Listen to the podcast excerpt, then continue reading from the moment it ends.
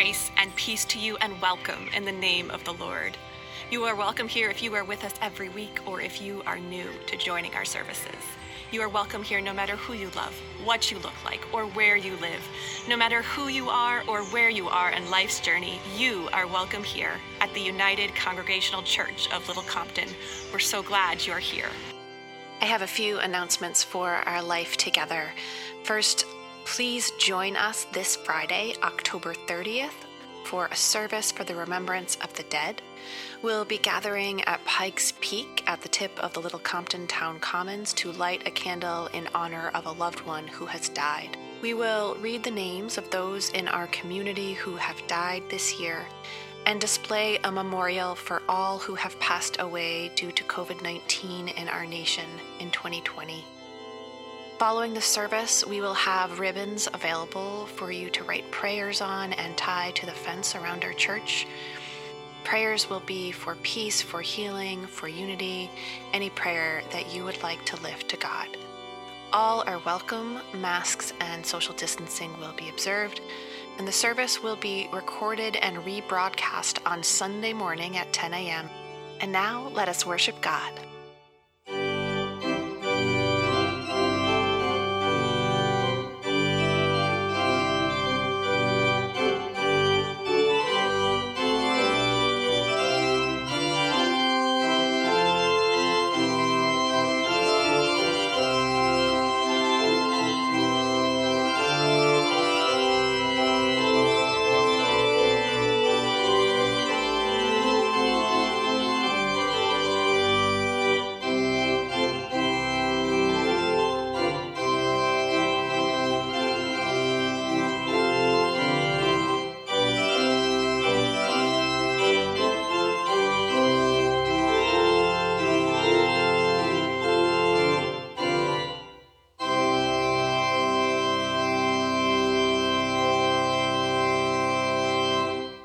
As we enter a time of prayer, I invite you to get comfortable in your seat and ground yourself, feeling the seat beneath you, feeling the earth beneath you, holding you, being present here,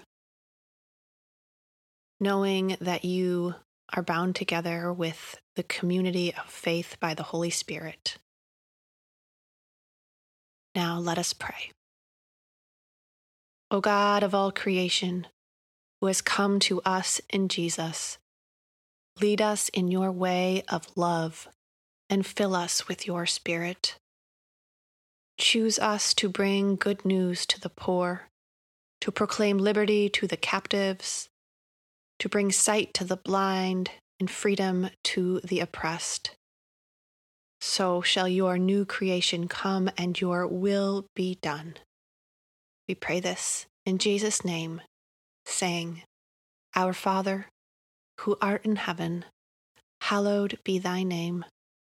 Thy kingdom come, thy will be done, on earth as it is in heaven.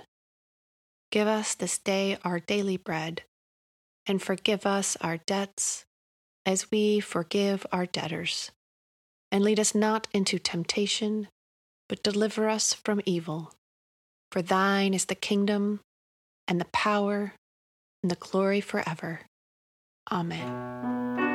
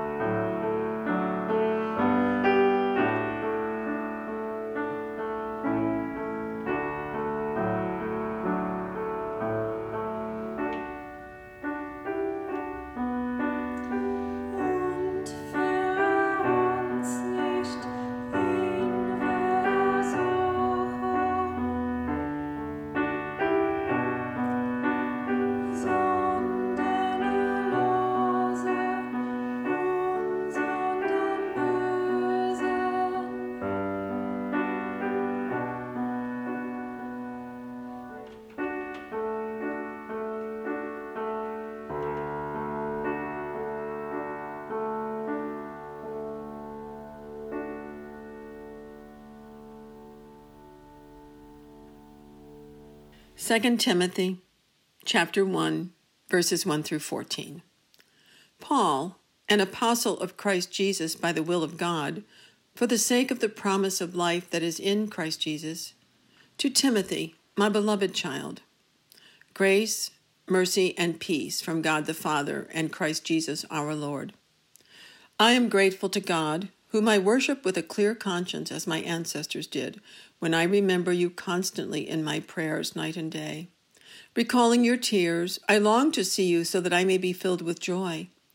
I am reminded of your sincere faith, a faith that lived first in your grandmother Lois and your mother Eunice, and now, I am sure, lives in you. For this reason, I remind you to rekindle the gift of God that is within you through the laying on of my hands. For God did not give us a spirit of cowardice, but rather a spirit of power and of love and of self discipline. Do not be ashamed then of the testimony about our Lord or of me, his prisoner but join with me in suffering for the gospel, relying on the power of God, who saved us and called us with a holy calling, not according to our works, but according to his own purpose and grace. This grace was given to us in Christ Jesus before the ages began, but it has now been revealed through the appearing of our Savior Christ Jesus, who abolished death and brought life and immortality to light through the gospel. For this gospel I was appointed a herald and an apostle and a teacher. And for this reason I suffer as I do. But I am not ashamed, for I know the one in whom I have put my trust, and I am sure that he is able to guard until that day what I have entrusted to him. Hold to the standard of sound teaching that you have heard from me in the faith and love that are in Christ Jesus. Guard the good treasure entrusted to you with the help of the Holy Spirit living in us.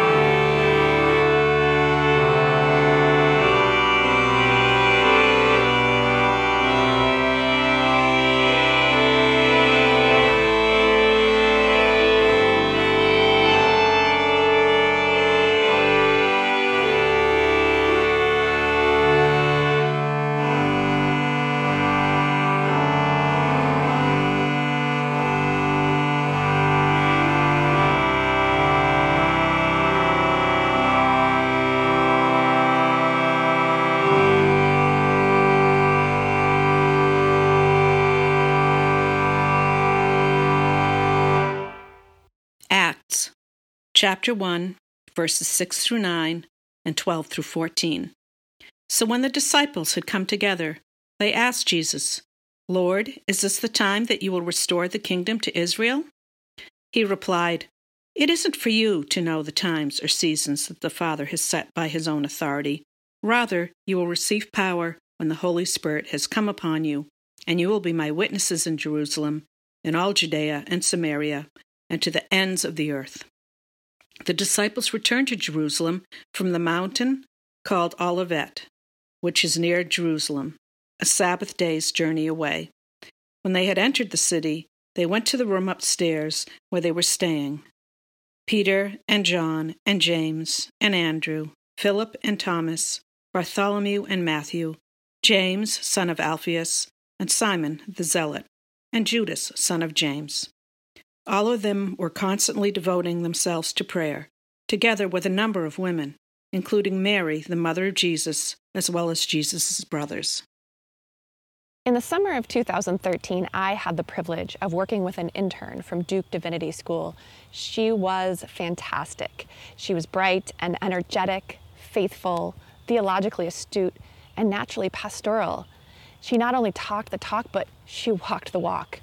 It was so wonderful to have her on staff during those months. About halfway through her internship, I checked in with her. I asked her, How's it going? What were her learnings? Could I help support her in any way? Were there any challenges that she was struggling with? She paused for a minute before she said, very carefully, it's hard for me that people here don't really talk about their faith, especially Jesus. Even church people seem to sort of avoid talking about Jesus.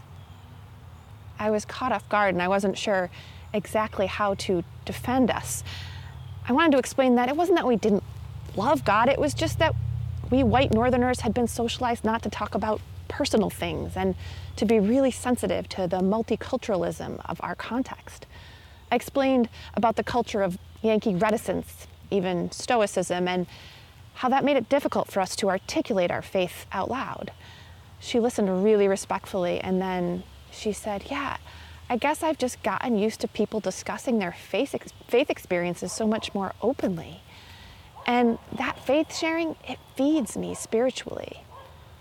Their experience of God in their lives, their relationship with Jesus, it feeds me. And when I try to find my own words from my faith experience, that helps me connect more deeply with God too. Doesn't it make it hard when everyone seems to keep it a secret? She asked.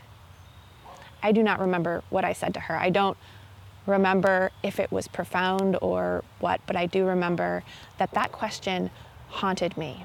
And that that summer I watched as her willingness to share her faith story touched the lives of my youth in that church. And I realized that along with the Yankee reluctance to talk about faith, I had also absorbed this assumption that keeping faith private was somehow better, more dignified, more respectful. But it simply wasn't true. I saw in her and in countless Christians after that that authentically owning the faith, naming it, daring to be vulnerable enough to voice it, could be both respectful to others and also vitally important in deepening faith and helping faith communities to thrive. This week, as I was reading our scripture, her question came back to me Isn't it hard that everyone seems to keep their faith a secret? And I think the answer was and is yes. I think it is hard for all of us who live in a culture where talking about faith is difficult. I think it is hard to grow in faith if we never talk about it. I think it's hard to deepen faith if we never tell the story of how God's Spirit is moving in our lives. How can we grow closer to God? How can we follow Jesus if we keep our experiences of Jesus' life, death, and resurrection a secret? So, what do we do? We practice. One of the earliest practices of the Jesus followers was the practice of testimony. Simply put, testimony is telling the truth. It's taken from the language of the courtroom, but it's simply to speak the truth for the benefit of the community. Testimony is any time that we tell the truth. But in our context, the faith context, it's when we tell the truth about our experience of our faith, of our God.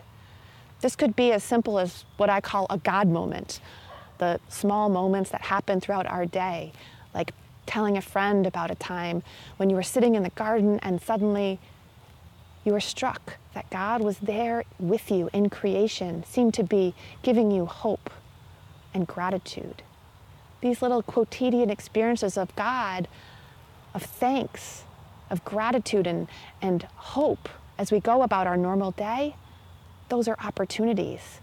They're an inbreaking of the truth, how precious and fleeting life is, what a gift. And testimony can also be telling the truth about God's movement in our lives in the past. Like a time of transformation when maybe at the time you didn't realize that God was moving you, calling you, transforming you, but in retrospect you realized it was God. A friend once shared with me that he was on a path of total self destruction, struggling with addiction, and he got down on his knees and prayed to Jesus for strength, for healing, to be able to begin again, and that he felt God's movement in his life.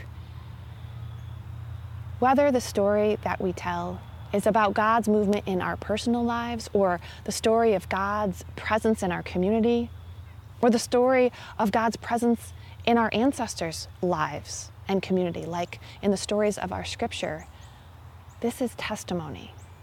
And the one who offers testimony is called the witness. We see how vital, how important witness is throughout our scriptures. And in fact, it was the followers of Jesus' willingness to be witnesses, to offer testimony, that helped the faith grow and be shared with people till the ends of the earth. When God said, Go and tell the people, be my witnesses, they took it seriously. They told their personal stories of Jesus, what it was like to be with him, all that they had seen and heard, his death, the empty tomb, him standing with them on the beach and speaking to them alive again. Jesus' promise that he would be present to them through the Holy Spirit. The disciples told the truth about what they had experienced, that Jesus sought out all who were lost and invited them to come to the table, and that they were going to do the same, that they would host broadly, offering radical hospitality to anyone who needed a place to stay. These apostles, they witnessed to the truth of what Jesus had done in them and through them. They witnessed to the fact that Jesus was more powerful even than death, even than the Roman Empire. The love of Christ surpassed the hate of the Roman Empire and the violence of his death. And this was a challenge to the empire, and many of those early Christians lost their lives for speaking the truth about who they believed God to be. They became known as martyrs. But martyr in Greek simply means witness. I've been thinking a lot about what it means to be a witness in our times and about how hard it is for us, white Northeasterners, to embrace this role, to boldly proclaim to one another our experience of God in our lives. And I realized, yes, it is countercultural. It's hard for us. But every time I've seen us try, every time I've seen you try, the impact on our community has been incredible. Whether it is in our young confirmants standing up in the pulpit and sharing their God projects with us, or when congregants have bravely stepped forward to talk about how their spiritual lives have been impacted by the loved ones in their lives who are struggling with addiction, or when volunteers stood up to talk about how they prayed in their own personal lives. Or like today's testimony from Carol and Tara, when we hear about people's experience of faith that moves them to give. Every single time I have heard your testimony, you have spoken a truth that our community was longing to hear. And you've done it with grace and courage and good humor. In fact, these have been some of the most powerful moments of worship that I've witnessed. Finding words for our faith is hard for all of us. But the truth is, we are longing to hear each other's stories. And I believe that we are also longing to tell our stories. But we've grown so accustomed to keeping it a secret, we don't always know how or where to begin. But like anything else, we begin by doing it. Start noticing those God moments, and instead of just savoring them, share them. Start listening for God's Spirit prompting you, and when you hear it, give it voice. And as you practice bearing witness to the movement of God in your life and the world, I think you will find that your ability to recognize it deepens. And your practice of sharing it draws you closer to the community and to our God. Amen.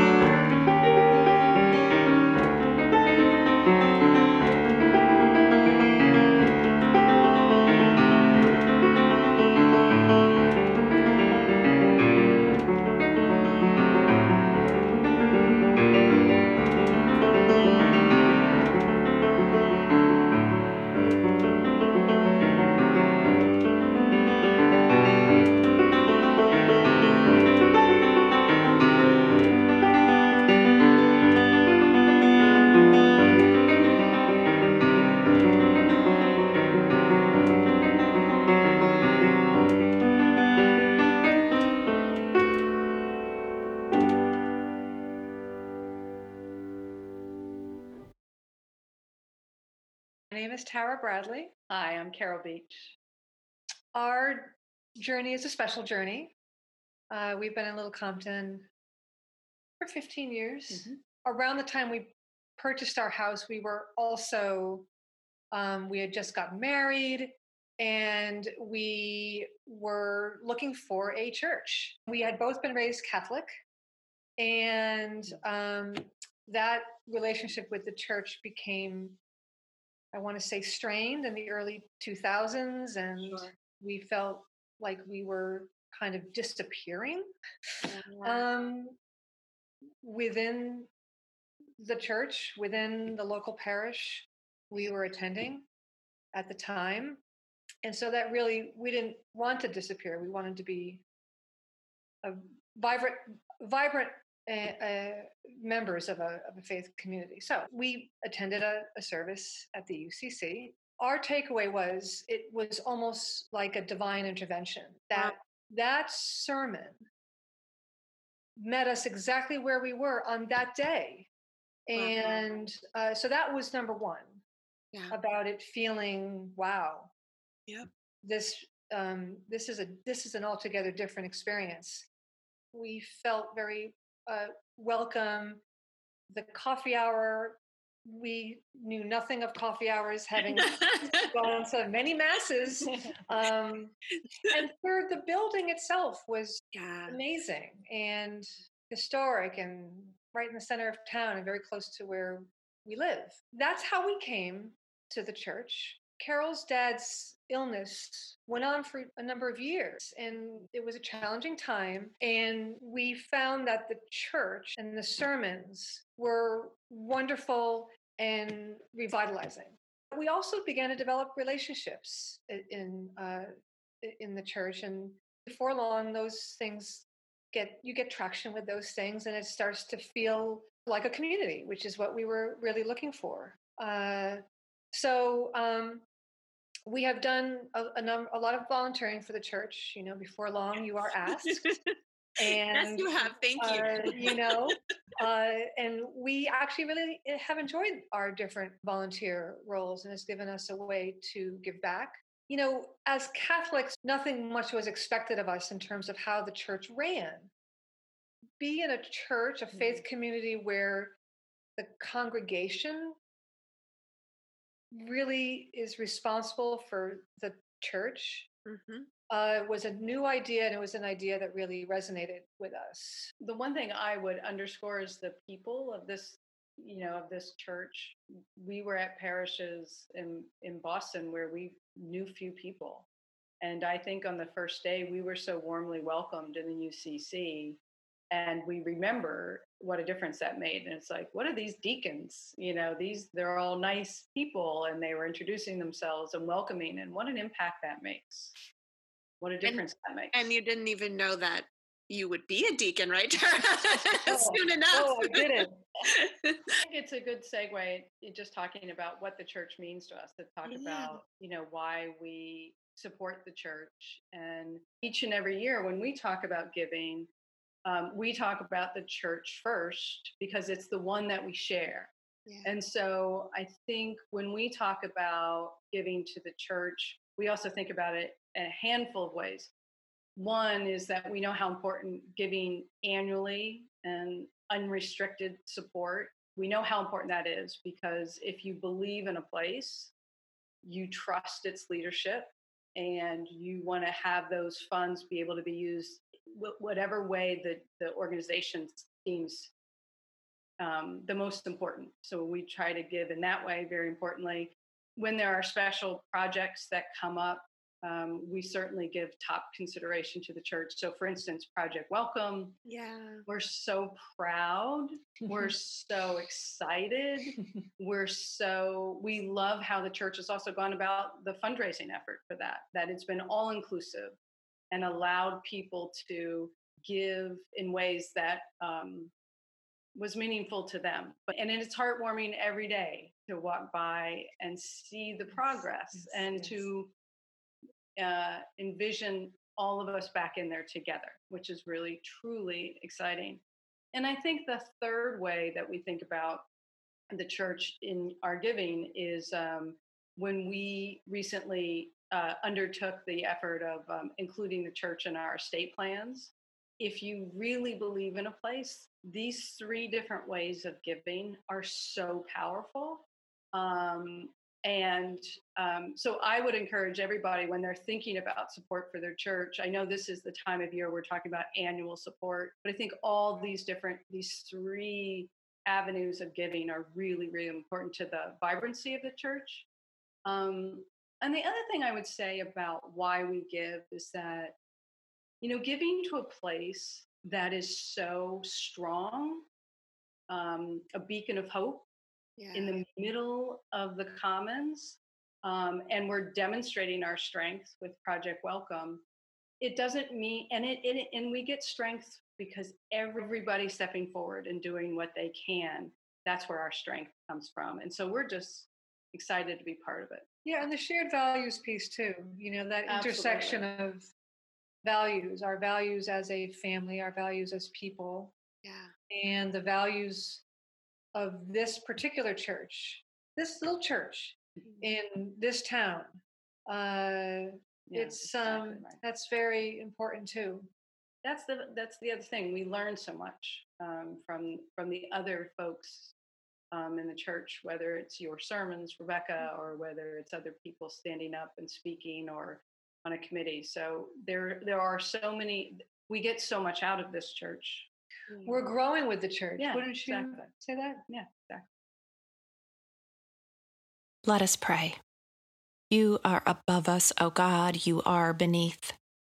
You are in the air that surrounds us and fills us, the earth that holds us and steadies us. You are beside us and within us. Give us eyes to see and lips to tell we give you thanks for all that you give us, O God, this day to enjoy, this life to cherish, these people to love, this world to embrace, and your peace, which passes all understanding. Loving God, we hold in your healing presence all who suffer in mind, in body, or in spirit, and all who are caring for them. May they know the deep peace of Christ Christ, the great comforter, we hold in your healing presence all who are grieving.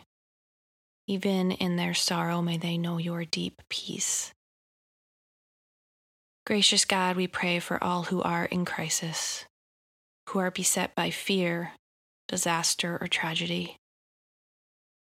We ask that you bring peace to our world, peace to our neighbors, peace to all people in all places black, brown, and white.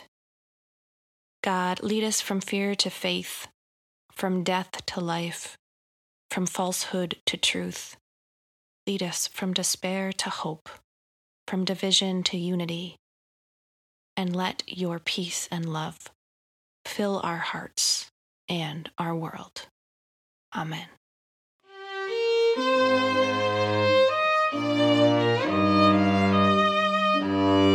Thank you for listening. If you'd like to learn more about our church, we invite you to connect with us on our website, www.ucclittlecompton.org. If you'd like to support our ministries, you can find a link to our online donation page in the show notes for this episode. We also invite you to share this podcast and leave us a rating or review to help others find us. Our piano music is performed by Michael Bauman, and the horn and string music is performed by the Thomas family. In our church, it is our tradition to end every service with this simple blessing God be with you till we meet again. By God's counsel's guide, uphold you. With his sheep securely fold you. God be with you till we meet again. Go in peace.